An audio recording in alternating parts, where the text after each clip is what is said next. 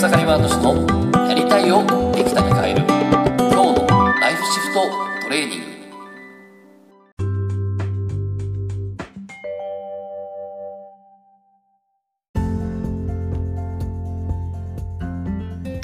おかげさまで、えー草刈マートシです。今日はですね、体感価格設定法っていう話をしたいなと思います。で、昨日ですけど、個人継続セッションをね、えー半年間、受けて卒業した方がいまして、で、その方はもう本当に半年間、これだけ人が変わるのかっていうぐらい変わってましたけど、で、最後、最後ですね、えー無事に、これからね、自分自身がね、えーどういう方向性でいくのかっていうのが決まって、で、まさにこう自分自身で起業するってことを決断したんですね。でそしたらドドドッと仕事が流れてきて、今、本当にこう、おあるホテルからですね、えーこう、ちょっと、バイトじゃなくって、ちょっとこういう契約をしてくれないかっていうことで、こうプロの、プロのコーチとして契約してくれないかっていう話が来てまして、もうこんなことになるんだと思ったんですけど、で、そこで、彼女はですね、これから、まあ、実際に起業していく、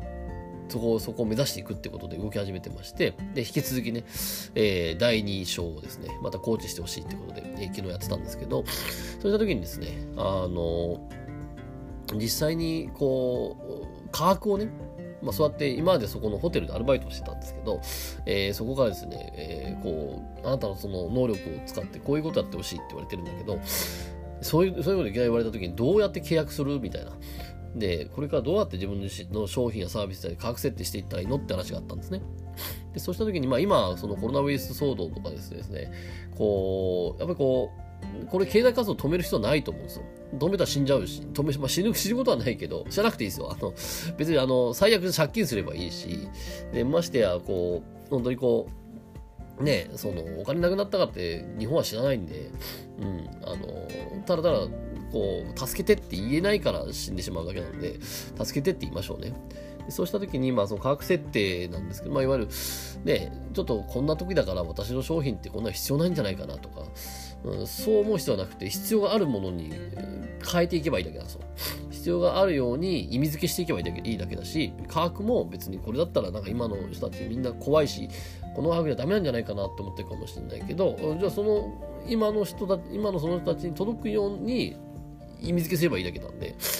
でもっともっと言えばその自分自身がその価格で、えー自信を持てればいいだけなんですよね。でそうした時に、まあ今までのそのね、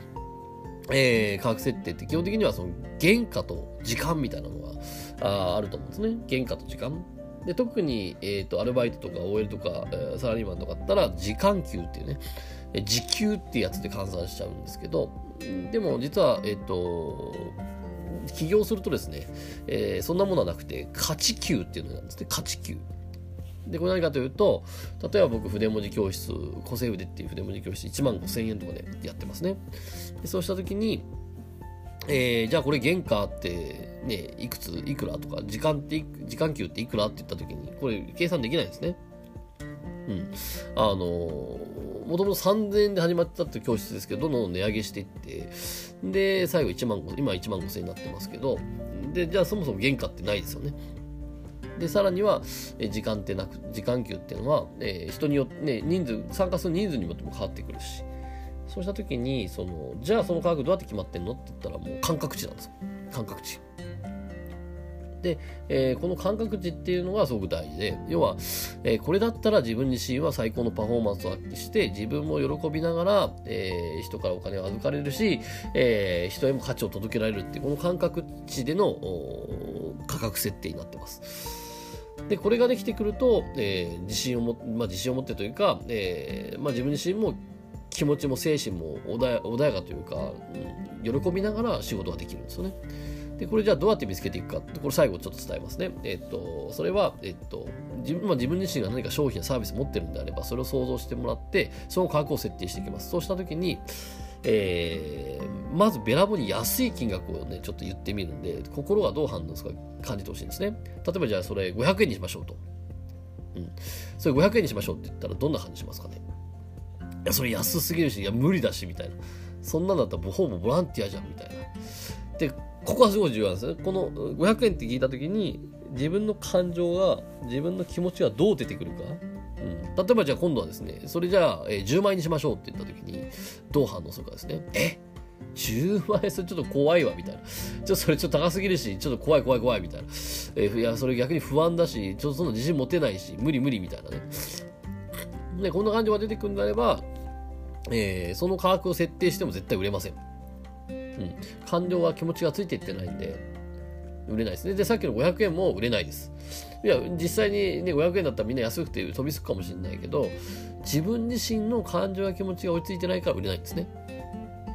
じゃあ次、じゃあその商品5万円にしたらどうですかと。どんな気持ちですかね。じゃあ1万円は ?5000 円は？こうやって自分自身で価格をですね、言ってみるんですね。そうした時にその価格を言ってみた後、自分の感情や気持ちはどう出てくるかっていう、ここを見てほしいですね。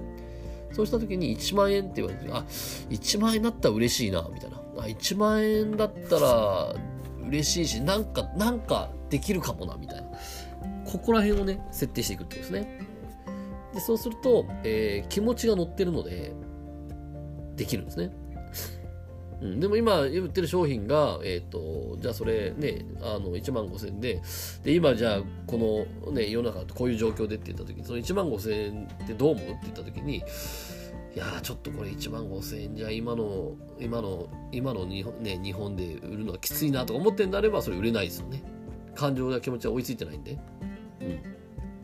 でも、そこに対して、えー、価格を変えるっていうのもいいですけど、じゃあ今の人たちが1万5000円払ってでも欲しい情報って何だろう？ずらしていくんですね。今、ね、1万5000円払ってでも欲しい、えー、そして、ね、きっとこれは本当に役に立つっていう、そこを伝え方をずらしていくってことをすると、えー、それって、えー、また変わってくると思うんですね。まあ、そんな感じでですね、ぜひこの体感価格設定っていうのをですね、やってみてもらって、え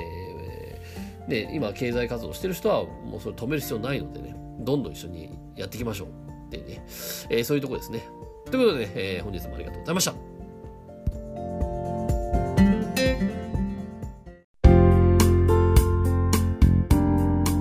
本日の番組はいかがでしたか？番組ではご意見ご感想をお待ちしておりますウェブ検索でひらがなで草刈正俊。スペース